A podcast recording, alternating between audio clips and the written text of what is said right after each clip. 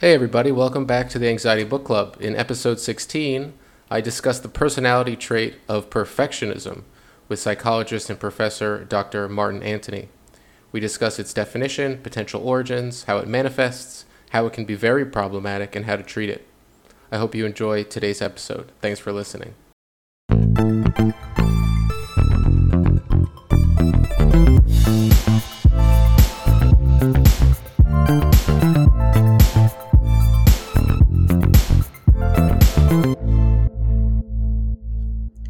Okay, hello, and welcome back to the Anxiety Book Club. This is episode 16, and I'm very pleased to be chatting today with Dr. Martin Antony. He is the author of this month's book, which is called When Perfect Isn't Good Enough, Strategies for Coping with Perfectionism.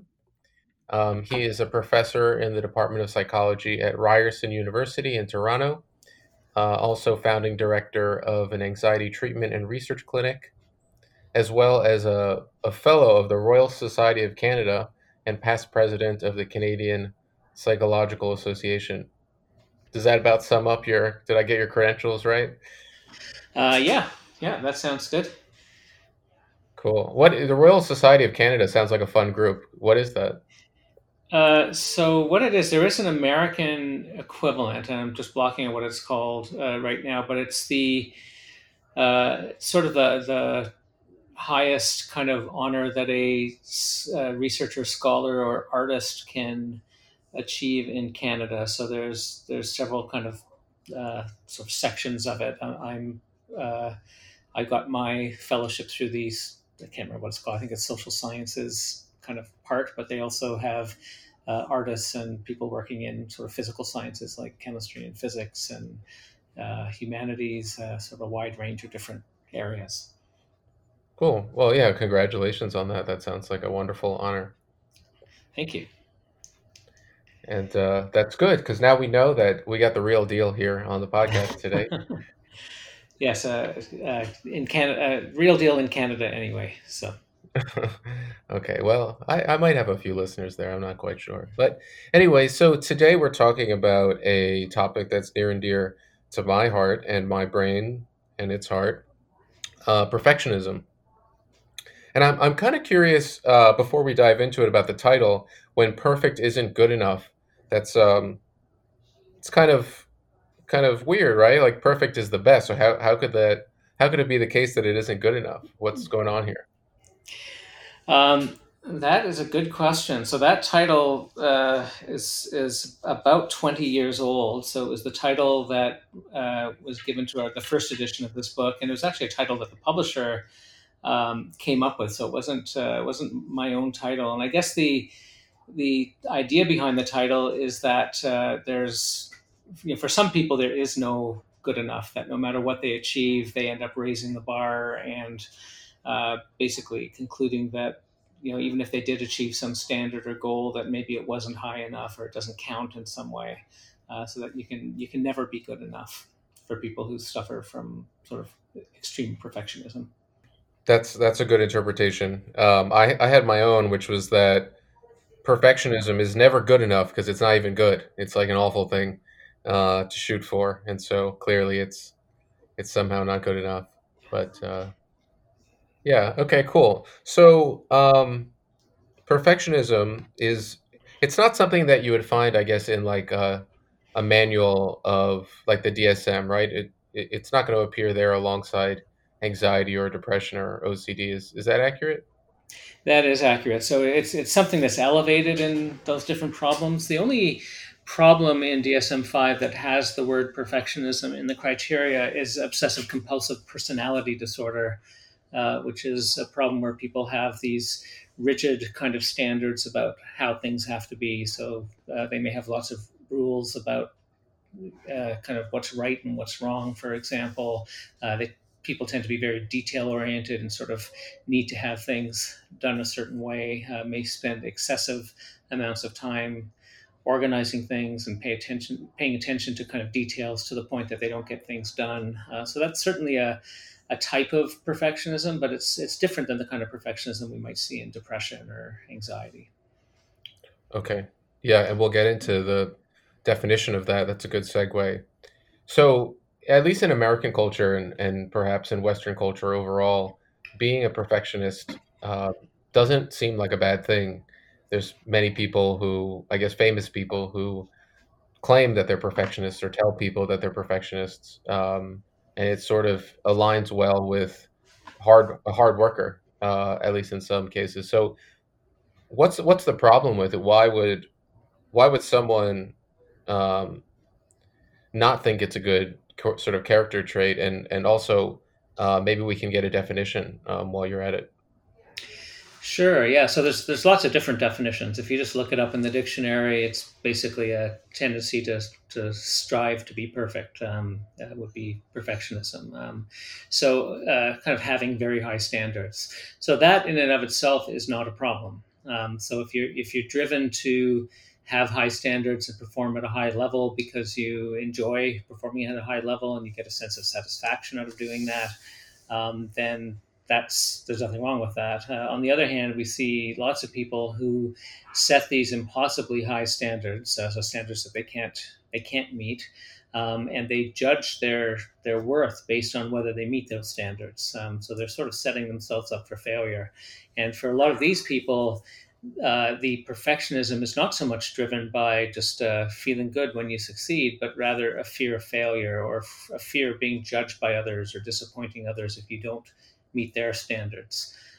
So if it's driven more by those kinds of factors, and in which cases when people don't meet their standards, they end up being very hard on themselves and feeling terrible, then perfectionism is potentially a problem. We also see sometimes people set these impossibly high standards that prevent them from even trying. So they may procrastinate, they may put things off, they may not take risks. And as a result, they don't get done the things that they need to get done, and the perfectionism is clearly interfering with their lives. So we often think about sort of good perfectionism or adaptive perfectionism or healthy perfectionism, which is the kind that you were talking about, and also perfectionism that's impairing or unhealthy or maladaptive, and the two can coexist in the same person. So one person may be perfectionistic in their work to the extent that in a way that leads them to perform better in their work, but might have other domains in their life where the perfectionism is getting in the way, maybe in their relationships, for example. So it's complicated. It is indeed. Yeah, that's definitely showed up in my life in a few different ways. I'm certainly not a perfectionist when it comes to cleaning my room or doing the dishes. But then other areas of my life, big choices, relationships, it very much shows its ugly head. So yeah, it is a complicated phenomena. On page 11 of the book, you describe that perfectionism can be thought about in a few different ways, whether or not it's self-oriented, other-oriented, or socially prescribed. Can you say a little bit about the different themes that perfectionism might take according to that sort of distinction? Yeah. So this is based on work by Paul Hewitt and Gordon Flett up here in Canada. So they identified these three types of perfectionism, and self-oriented perfectionism is a tendency to set standards for yourself that are often unreasonably or unrealistically high or impossible to attain. So they're standards that are for oneself. So I might, for example, if I'm a student, I might believe that I always need to get an A on everything. So I might set that as a standard, or an A+ or something like that. Other-oriented perfectionism is perfectionism that is aimed at others. So it involves having unreasonably high expectations of others. So I might expect that if I'm a parent, that my children always have to get perfect on all of their exams, for example. And then that third type, socially prescribed perfectionism, is a tendency to assume that others have expectations for me that are excessively high. So I might believe that my parents expect me to always do perfect, or my boss, or my coworkers, or my friends. So it's really feeling external pressure that may or may not actually be there. And we find that of these three, all of these are sometimes associated with problems, but of these three, it's the socially prescribed perfectionism that tends to be most elevated in people with problems like anxiety and depression. Oh, interesting. So it's a for a lot of the population, it's a lot about the perceived judgments and pressures of, you know, bosses and friends and coworkers and things like that. Is that what you're saying? Yeah, especially that kind of unhealthy kind of perfectionism. So we do, like, people with elevated self-oriented perfectionism, if they don't have those high expectations of others, are less likely.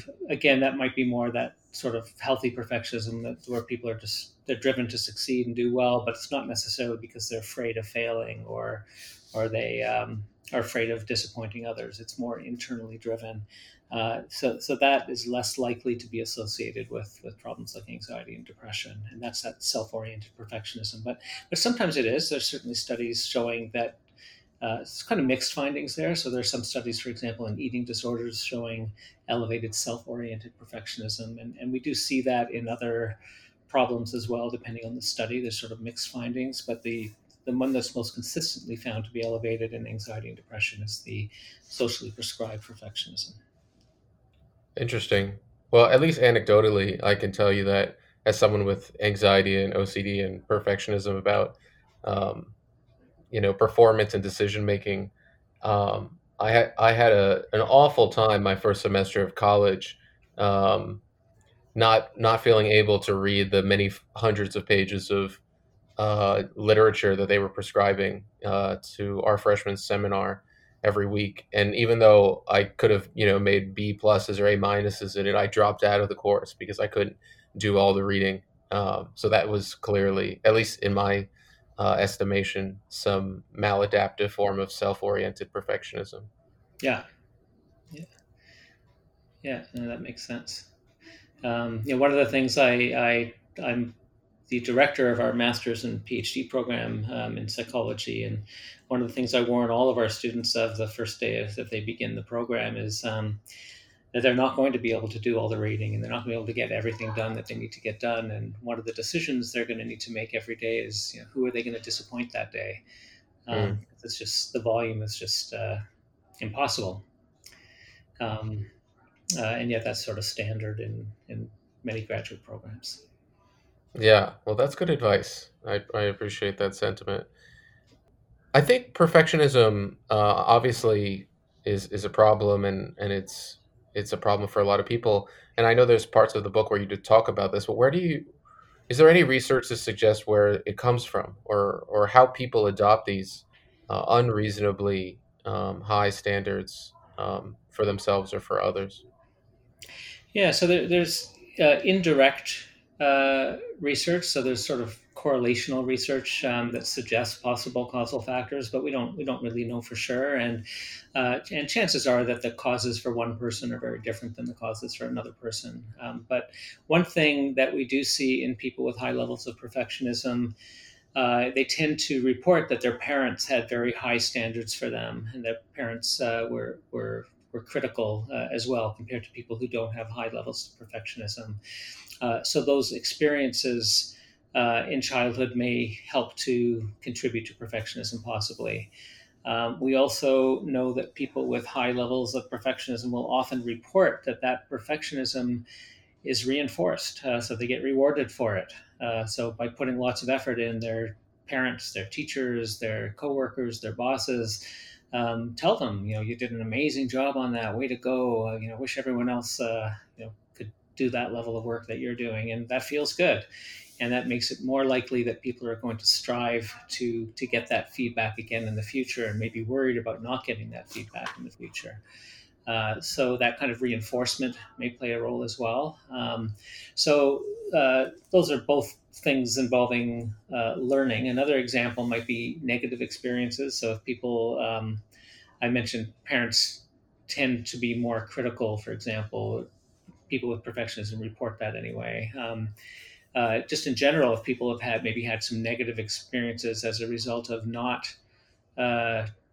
putting as much effort into things in school, for example, they may sort of start to be more perfectionistic in their work in that domain, for example. So people's experiences can feed into this. People's beliefs as well. So we know that we often see in people who tend to be perfectionistic, we see certain kinds of beliefs: the belief that others will judge me negatively if I don't do things perfectly, or the belief that that I am going to make mistakes and it's going to be a disaster if I do. Those kinds of beliefs can contribute to perfectionism. And there are probably also biological factors that make people more susceptible to perfectionism than others. And we know that there's a little bit of research, for example, not much on genetic factors in perfectionism. And like other personality traits, perfectionism is at least moderately heritable. So there's an aspect of it that seems to be inherited. Another factor, this is also related to learning, I know I'm jumping around a bit, is watching other people be perfectionistic. So if you grow up with parents who are perfectionistic, for example, you may just learn that that's the way to be, the same way we learn other aspects of our culture, for example, just by watching other people. We learn our personality traits to some extent by watching other people when we're young. So that may be a factor as well. I've also seen people just anecdotally who have described the opposite, where they've said, my parents were complete slobs, the place was a mess, they were really unorganized, and I was determined not to be like that. So sort of a reaction and wanting to do the opposite of what parents did in that particular case. So again, it's complicated. There are many different factors that probably play a role, and those factors are probably different. You can have two people with very similar patterns of behavior, maybe, who have developed those patterns for different reasons, or for different combinations of those reasons. Because again, it's probably not any one thing that causes it for any given person. Yeah. So the causal chain is not so easily deciphered. For all people in all places at all times. No. And the good thing is you don't always need to know what caused it to make changes. When we're trying to make changes, we're much more interested in what's keeping the problem going than maybe what originally caused it decades ago. Well, great. And that's a good segue, because on page 12, you discuss gauging whether or not a belief about standards for performance is appropriate, whether it's in that category of sort of healthy perfectionism where you're responding to like excitement or joy for meeting high standards, or perhaps if it's out of fear. It seems that there's four ways in which we can look at a belief about our own performance or others' performance to figure out whether or not it's excessive. And the first one is excessiveness. Can the goal be met? The second one you've written here is accuracy. Is it true that I must meet this standard? Thirdly, the costs and benefits of holding on to such a standard. And then finally, the flexibility of it. Do you want to talk a little bit about those four different dimensions of a belief about personal standards? Yeah. So if you think of somebody who has sort of healthy, high standards, so I'm cheating a little bit. I just opened the book because it's a while since I... Where are the four... let's see. So if you look on the second to last paragraph on page 12, yeah, I see that. Yeah. Okay. Yeah. So I just want to make sure I hit on all four of those. So the appropriateness and the excessiveness are actually related. So one. In terms of excessive, what I would define as excessive is whether the standard is sort of out of proportion to what the standards that most people might have. And in and of itself, having, again, these really high standards or excessive standards, that's not a problem. So if you set these really high bar and you try to achieve that, and probably most people who do extraordinary things initially set an excessively high standard and tried to meet that. And many people don't meet those high standards, but some people may be able to do that. So when we think about elite athletes or, people like, Steve Jobs and Bill Gates and Elon Musk and, people who have done these extraordinary things in technology or business, these are all people who set these extremely high standards that most people probably couldn't meet, but they were able to meet those standards. And if they hadn't set them, that wouldn't have happened. So again, that in and of itself is not a problem. It's the last two, the costs, the relative costs and benefits of setting a standard is something to consider, and then the flexibility. So this is, if the costs of setting a standard are higher than any kind of benefits that you're getting out of that standard. So, for example, if you're setting it's really important for you to be in a relationship, but that individual has to meet all of these different kind of standards that you've set that are impossibly high. And as a result, you're not able to be in a relationship, because even when you're in one, you're so critical of the other person that it doesn't last, for example, or anyone who, might be a potential partner for a relationship, you're automatically excluding. Then the costs of that high standard may be not worth the potential benefits from that standard. So that's something to reflect on. And again, any one individual may have some standards that are problematic and others that are not. It's not, the idea of treatment is not to get rid of all of your standards and let everything turn to chaos. It's rather to identify the ones that are causing problems for you and seeing if you can change those. The other thing is the flexibility that's really important. So for a lot of people who have more kind of healthy perfectionism, they might set these high standards. When things don't work out, they put it aside and they move on to something else. So they're not necessarily extremely sort of harsh on themselves or negative toward themselves. So you don't see that depression or anxiety that you might see otherwise. So those are some of the things to look for to help make that distinction. If you have a high standard, but if it doesn't work out, you're okay with that. You don't judge your self-worth based on whether you've met that standard, then that's likely not to be a problem.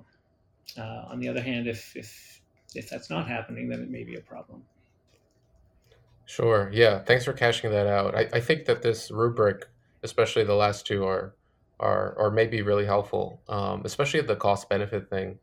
Do you find that this theme that you discussed, which resonates with me about relationships, is that something that comes up or has come up a lot for you in your practice, of people coming to you having perfectionistic ideas about relationships and suffering the costs of not being able to be in one given those standards? It's something that is... that comes up. So when you do research on perfectionism and you interview people and ask them about those kinds of things, it comes up. I suspect it comes up a lot in couple therapy where people are not getting along. That's not the work that I do. So my work is mostly focused on anxiety-related problems. So I'm more likely to see people who are setting these sort of high standards for themselves and are very anxious because they're worried that they're not going to meet them in my own work. Got it. Thank you. Yeah. So something else I want to discuss, another theme in the book, is these perfectionistic thinking styles. And they sound to me a lot like the cognitive distortions you might find if you read, I guess, like a cognitive behavioral therapy textbook. But some of these were new to me, and I thought they were worth pointing out. So there's one called filtering. I'm on page 49 now, so yeah, we move along. And it's a form of perfectionistic thinking where we selectively focus on and magnify negative details at the expense of other information, maybe neutral or positive. I'm editorializing a little bit here, but dismissing almost all of the details about a certain situation except for the negative ones, and focusing on that. Do you want to talk a little bit about filtering? Sure. Yeah. So that it's the term filtering is not used consistently across different cognitive behavior therapy books, but that idea of filtering is certainly described in most CBT books. It's often called other things, sometimes selective attention or selective abstraction. So when it tends to be selective in what you're attending to, so you're paying attention to information that's consistent with your beliefs. And we all tend to do this. So if you have strong political views, for example, you're going to watch whatever news channel tells you what you want to hear. And you're probably going to not watch things that tell you different things. You're going to pay more attention to information that's consistent with your beliefs. Social media is going to reinforce that as well by only sending you information that's sort of consistent with your beliefs. And the same thing happens in other domains other than politics. So in perfectionism, for example, if it's very important for people to be perfect, they have this belief that they have to meet these high standards, they're going to selectively attend to things that are most relevant to them, the sort of threat-related information. So, for example, you might get a job evaluation that may be glowing overall, but there might be one little comment in that evaluation that maybe says that you're a little bit quiet in meetings or something. The perfectionist is going to kind of focus in on that one negative thing potentially and ignore everything else that's positive about that job evaluation. So that's essentially what we're referring to here when we talk about filtering. So one thing I want to point out that I've heard you say a couple of times so far in our conversation is this idea that the perfectionist has sort of set standards, these standards being, excessive or hard to reach. But I wonder, is that setting of standards, is that a sort of explicit thing that they have sort of sat down to do, or is it more of an implicit standard? Because I could imagine there being a lot of very rational people who suffer with perfectionism and know that there's no need for them, to be great in all of these aspects or get an A every time or have the perfect partner or the perfect job. But somewhere in their mind, those standards are held, but maybe weren't set by them in a sort of autonomous way. Can you speak about that? Yeah, I think you're right that often it's implicit, and it's not until people start reflecting that they will recognize these standards. And often it's not the perfectionism that brings people in to seek help. It's the depression or the anxiety or the eating disorder, or whatever problem that they're having, maybe that's stemming from the perfectionism. And it's not until they start to reflect a little bit that they may see these high standards. And most of us have two, we in any given situation, we may have two or more voices telling us things. So for example, I've surveyed audiences about fear of flying, and I've asked audiences, but when I'm giving talks to 100 or 200 people, how many of you have had the thought sitting on an airplane that this plane might crash? And almost everybody puts up their hand. I know I've had that thought, and yet I'm not afraid of flying. And that's because I also have a voice telling me, yeah, it could crash, but it's probably not going to crash. And the question is often which voice is louder. So, if we bring this back to perfectionism, people may have part of them that says, yeah, I know that I don't have to be perfect. I know that it's okay not to, if I don't get an A+, the things are going to be okay. But then there's also another part of them that is telling them something different. And that voice may be louder in certain contexts. But to your point, though, people may not always, sometimes they're very aware of that voice, and sometimes it's more implicit or a little more diffuse. And, they're worried about people judging them negatively or being embarrassed by an outcome, but may not have identified exactly what the standard is that they're trying to meet. Mm-hmm. So I wonder then, for the people whose standards are sort of implicitly set somewhere in their brains and isn't like rationally arrived at, once they become aware of that voice or figure out that one of the voices in their head has set those standards, can that be a sort of a revelation to them, and then they can adapt to that? Or if it's not something that they are kind of rationally stuck to, does just knowing that those standards exist in their heads, is that enough to help them begin like a successful course of treatment? Yeah, I think one step is helping people to identify the standards and the thoughts and the predictions that they're making, and then. For some people, just recognizing that leads them to start thinking differently about the situation on their own. For other people, learning specific skills for how to change that kind of thinking is important. And it's not necessarily about lowering standards, because it's not a problem to have high standards. It's more changing how you respond when you don't meet those standards. Because we can't all I'm always setting high standards and all kinds of things. And, but there's just no time to meet them all. So how do you respond to not meeting standards in some ways is more important than what the standard was. Mm-hmm. Cool. Yeah. And that'll be a good transition point. In a little bit, I want to get to, how you fix all this. But I want to cover a couple of the other, perfectionistic thinking styles that I think might be useful for some listeners. So I know there's one highlighted called probability overestimating or overestimation.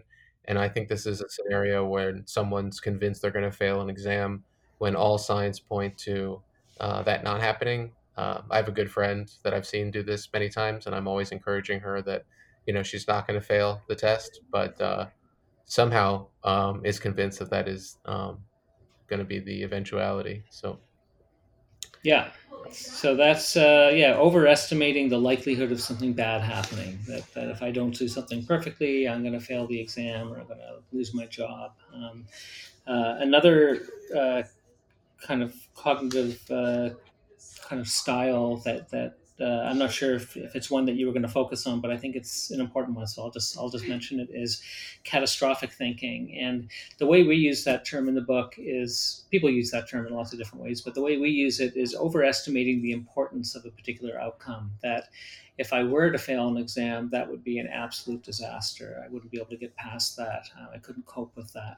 So it's overestimating. So probability overestimation is overestimating the likelihood of something happening. Catastrophic thinking is overestimating how bad it would be if it were to happen, or the belief that I won't be able to cope if it does happen. Okay, so they're really intimately related. Yeah, I like that. That's interesting. Catastrophic thinking is actually my favorite one, because it's the one that I do the most.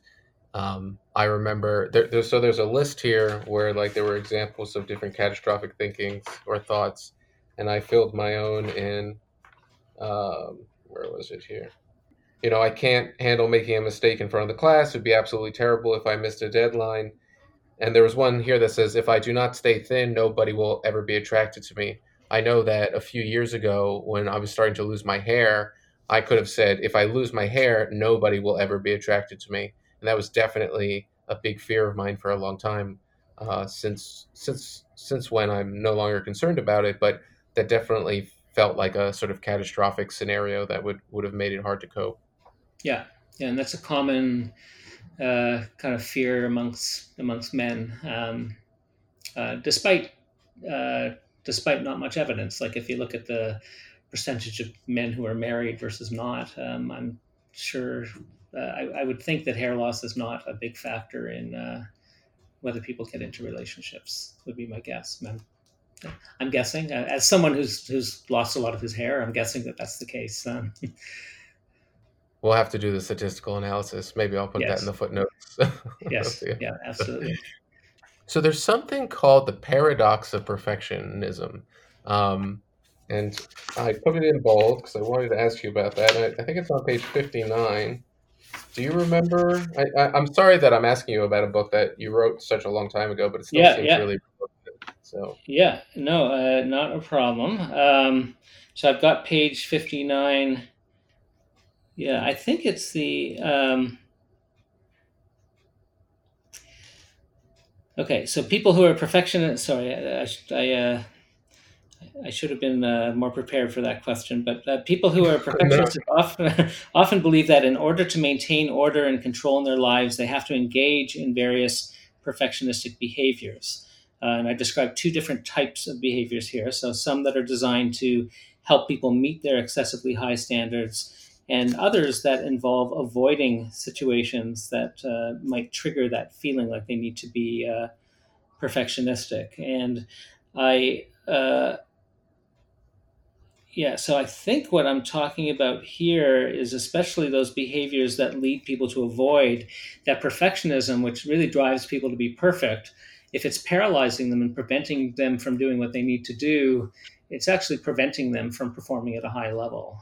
So it's sort of like people who worry about the bills that are coming in, who it's just too anxiety provoking to think about the bills. They throw them into a drawer.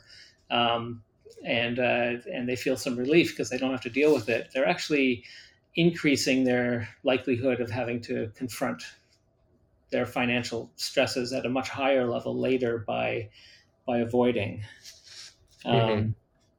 So I think that's what I was talking about here. Right. So if their perfectionistic standard was to be really adept at managing their finances, because they have procrastinated for so long, they wind up being really bad at managing finances because of their perfectionistic worries. Yeah, and they actually cause more problems for themselves than they would if they had just dealt with that stress earlier. You know, there's an interesting study that was done, I think it was in the 1970s. It's a pretty old study, but it was very elegant. What they did is they had people first fill out a questionnaire measuring the fear of failure, which is very much related to perfectionism. And then they just gave them a basketball and told them to shoot the basketball into the net. And what they measured was how close people stood to the net. So they didn't tell them where to stand. They just said, take the ball and shoot it into the net. And what they found was that people who were very afraid of failing tended to stand very, very close to the net, where they were guaranteed to get the ball into the net, or they would stand really, really far away, so they were guaranteed to not get the ball into the net. But at least they could say, well, yeah, I didn't get it in, but it's because I was standing far away. They'd have an excuse for it. People who were not afraid of failing, they stood at a moderate distance where there was some challenge, but also a chance that they would get it in. And I think we see that a lot in, anecdotally anyway, see that same kind of pattern in people with perfectionism. So some people work extra hard to make sure that their presentation is perfect, because they don't want to risk having a presentation that's not perfect. And then other people either, you know, procrastinate and don't work on it at all because it's just too stressful to do that, or they try to get out of the presentation completely, and you know, more often than not, pay a price for those kinds of behaviors. Yep. Yeah, I think that's valid. I can give you one more that I think is a paradox of perfectionism. So if you have the sort of perfectionistic theme of wanting the perfect relationship, the paradox there is that you will have no relationship at all because the perfect one doesn't exist. So you. Exactly. Yeah. There's a good one. So this is all the bad news. I want to transition now to strategies for overcoming perfectionism, because this would be a really sad podcast if we didn't talk about that at all. I know that from reading the book, you know, some of the things you want to do is you want to figure out, you know, what your themes are. You want to measure it, catalog it. There's mentions of keeping a diary. In this diary, you might record events or thoughts related to perfectionism, fears or other emotions surrounding it, and then try to suggest maybe some alternative thoughts, or other ways of looking at situations or mental events that have occurred. So I guess generally speaking, how do people overcome perfectionism? And then specifically through some of the things that you mentioned in the book, what are the nuts and bolts? Yeah. So the first set of strategies that we talk about are cognitive strategies, and these involve challenging perfectionistic thinking. So most of us tend to believe that our thoughts are true, and it's hard to kind of shift your thinking when you assume that your thoughts are true. The other thing that we do, as we mentioned earlier, is we tend to attend to things selectively. So we may believe something, but then we may only pay attention to things that confirm those beliefs, which make it even harder to change one's beliefs. So one of the things we encourage people to do is to identify those negative kind of thoughts, perfectionistic thoughts, depressive thoughts, anxiety-related thoughts, to kind of make a note of what they are. And rather than assuming they're true, to begin to question those. And we have all kinds of different questions that people can ask themselves. So I might ask myself, you know, is that necessarily true? Are there exceptions to that? Would everyone else agree with me with respect to that thought? And if not, how are they thinking differently about this thought, the situation, than I am? What evidence do I have that my way of thinking about it is better than their way? What evidence do I have that my way of thinking about it is not as accurate as other people, the way that other people might be thinking? I might ask the question, if somebody else was having this thought that I'm having right now, what would I tell them? Or if somebody who cares about me knew that I was having this thought, what would they say to me? Would they say, oh, yes, that thought is accurate? Or would they say, well, wait a second, you know, these are some other ways that you might look at that. I might encourage people to ask themselves the question, you know, what are the costs and benefits of having this particular thought right now? Are there good reasons maybe to let go of this thought? I might ask myself, are there situations, you know, there might be situations where this thought makes sense. Are there other situations where maybe it doesn't make sense? I might ask the the question, just what are some other ways of looking at this? So, you know, it's not so much about positive thinking, because sometimes a negative thought may be accurate. It's more about realistic thinking or balanced thinking, or even just flexible thinking, being able to look at things from lots of different perspectives, rather than just that one perfectionistic perspective. You may never know whether a thought is true or false, but just being able to look at it from lots of different perspectives can help people to realize that, if nothing else, it's a subjective kind of thought, and that different people can look at things in different ways. So those are some examples, but it's all about trying to loosen up what otherwise might be a more fixed or rigid kind of thought.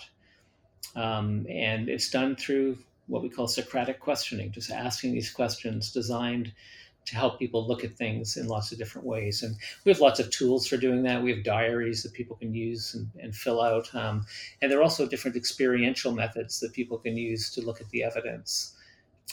So an example is what we call behavioral experiments, where people pit these two thoughts against one another, the perfectionistic thought and an alternative thought, and try it out in real life to see which is true. So if I have the thought that if I'm having people over, my house has to be absolutely perfect, I might do some quick cleaning up, but I would purposely maybe leave a few things not perfect to see what happens. What happens if I have guests over and there are no towels in the bathroom? I purposely forget to put them there, and to see what happens. And is it manageable? Is it I might think it's going to be a disaster, but is it a disaster? So anyway, those are some examples of cognitive strategies that, strategies we can use for shifting thinking. Yeah. Thanks for that. That seems relevant and also eerily similar to the exposures that people are supposed to do when they go through exposure and response prevention treatment for OCD. Yeah. So, in the book, we kind of separate out exposure from what I just described, but in a way, it's very similar. So with exposure, those behavioral experiments that I described are really like exposure practices, where you're purposely doing the thing that you're afraid to do. And if we think of perfectionism as a fear of imperfection, a fear of making mistakes, purposely doing those things and learning that whatever you're predicting will happen doesn't happen. Mm-hmm. So I guess fundamentally, I think I cut you off. Well, I was just going to say the response prevention is preventing the different overprotective behaviors, safety behaviors, the things that people do to protect themselves from making mistakes. So that what in OCD is called response prevention would be an important component of what we do in treating perfectionism as well. Got it. So I guess fundamentally here, what we're trying to get people to do is like you said, take some of their thoughts and feelings with a grain of salt, try to look at it from a number of different perspectives, and perhaps failing that, or with the aid of doing some kind of behavioral intervention to force them to acknowledge that a certain thought is perhaps not super helpful or maybe not even accurate.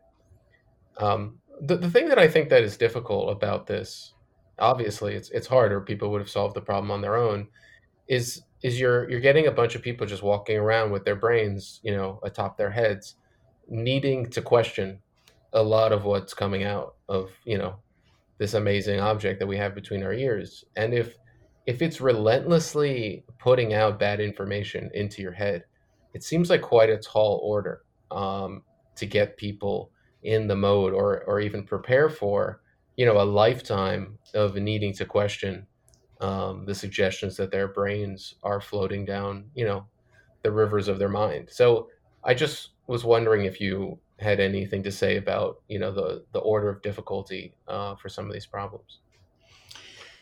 Well, it varies, so, a lot of people, I would say, get partial benefit from doing this kind of work. So it's not like they go from being a really extreme kind of perfectionist to being sort of a happy-go-lucky person who doesn't have a care in the world. So to the other extreme. So for most people, what we see is that it's better than it was. So instead of interfering at a high level in their work or in their relationships, it interferes sometimes. It's not as bad, and it doesn't last as long as maybe it did in the past. But they still, they still have to kind of keep it in check from time to time. So that's sort of a typical outcome, not just from treatment of perfectionism, but most anxiety-related problems. So if we think about OCD, most people I've worked with OCD over the years still have OCD. There's a small percentage of people who are completely remitted from their OCD and they never have a problem again. There's a small percentage of people who get no benefit. But for most people, they're better than they were. Instead of taking up 8 hours a day, it's taking up an hour a day or an hour and a half a day, and it doesn't get as bad as it used to, or maybe it does, but instead of getting that bad once a day, it's getting that bad every 3 weeks for a few hours or something like that. So it's better than it was, and I think that's sort of a realistic goal for, I think, any kind of thing, whether it's back pain, any kind of thing that people are trying to change that's more of a part of who we are, or a chronic kind of thing. Does that answer your question? Yeah, I think it does. And it's a good and realistic view for people's expectations of just how much better they can be. I think the ideas we've been talking about have actually been captured in quite a nice way in the book. So on page 130, you describe something called the head/heart problem. And you write that the head-heart problem occurs when an individual knows rationally that a particular style of thinking is incorrect or inappropriate, but nevertheless feels that the negative way of thinking is correct. Yeah, it's sort of like the two voices that I talked about earlier. There's the rational voice and then the anxious voice. I sometimes use the kind of analogy of Fred Flintstone. I mean, the Flintstones sometimes would have this devil on one shoulder and an angel on the other shoulder telling him, the devil was saying, do it. And the angel was saying, no, don't do it. And it's sort of the same thing. A lot of us have, there's part of us that knows that something, what's rational, but there's also part of us that has that anxious voice. And the question is often which voice is louder in the moment. Mm-hmm. Yeah, just a few final things here, because I know we're getting close to the top of the hour. But one thing that really resonated with me, on page 239, you discuss OCD a bit, and there's this block of bullet points about strategies for resisting rituals. And I know we're kind of jumping around here, but there was one here that I liked, which was remind yourself when you are doing fine and are not experiencing the obsession or performing the rituals that this proves that the ritual really doesn't help. I like this because, one of my compulsions is rumination. And I ruminate a lot around big choices, but I've been noticing, in the past few days as I've read the book, that a lot of little choices I don't ruminate on at all, which sort of proves that rumination isn't like an essential component to making a successful choice. So I thought that was a nice little bullet point there. Yeah, thank you. Yeah, and there's so many factors that are, what I often encourage people to think about in these situations where they have big choices to make is, first of all, when a choice is difficult to make, that probably means that there is no right answer, or you don't have enough information to make that answer. So when there is a right answer, it's not hard to make the choice usually. If there's only one restaurant that's open and you want to eat out, go out for dinner, it's not hard to make that choice. And there's, it's easy. It's when, again, when there's different approaches that could be just as good and you don't have enough information, or there is no way to kind of predict that. So that's, I think, sometimes can be reassuring for people, knowing that it's not like there's a right choice and a wrong choice. And if there was, you wouldn't be ruminating. So I think that's one thing. The other thing is, are choices permanent? So I might ask a client a question: what if you make the wrong choice? What if you decide to go to, college for chemistry and you hate chemistry and you should have gone into philosophy? And what are your options at that point? Are choices permanent? Some are, but most aren't. A lot of choices that feel really important are probably not permanent. Yeah, those are very helpful. Thank you for that. Yeah, so I've definitely taken up a bunch of your time, and I really appreciate that. I want to give you a moment to highlight any work that you're doing, or any things that the audience can look for, how to find you on the web, maybe forthcoming articles or research or books, or anything you want to say about perfectionism in general. Sure. So I came into this work really from as an anxiety researcher and somebody who specialized in anxiety treatment. And we were seeing a lot of elevated perfectionism in people with anxiety. And we did a bit of research showing that different kinds of anxiety problems like OCD and social anxiety were associated with elevated perfectionism. And at the time, so this was back in, I think, kind of 1995 or 1996 when we started thinking about writing this book. There were no books on the topic. So what we did is we sort of applied what we knew about anxiety-based problems to perfectionism. And now, since then, over the last 10 years, there have been quite a few studies looking specifically at the treatment of perfectionism, showing that these strategies can be effective, not just for problems associated with perfectionism, but with perfectionism itself. So the field's kind of come a long way over the years. Most of my work is still in anxiety-related problems, but we dabble in perfectionism in terms of our research. I have a master's student who just finished a master's project, for example, looking at perfectionism and social comparison. So the tendency to, we all tend to compare ourselves to others, but we know that people with elevated levels of anxiety or depression and most likely perfectionism tend to compare themselves to people who are much, much better than them at things, which makes them feel worse. Whereas for people who are less perfectionistic, less anxious, less depressed, they tend to compare themselves to people who are similar to them. So that's one example of some research that we're doing. Just in terms of new books coming out, I do have a new edition of a book called the Anti-Anxiety. The original edition was called the Anti-Anxiety Workbook. The new edition is called the Anti-Anxiety Program.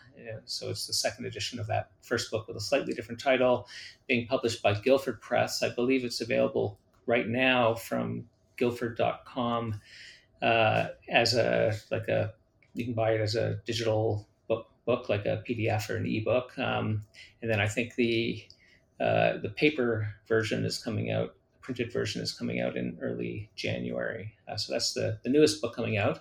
And Peter Norton is my co-author on that. And last thing I'll mention is my website. If people want to check out other work that we're doing, it's martinantony.com, martinantony.com. Antony has no H, and you can find me there.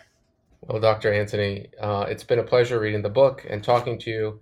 And thanks for all the free therapy this hour. So, thanks a lot for your time. You're welcome. It's a pleasure. Take care.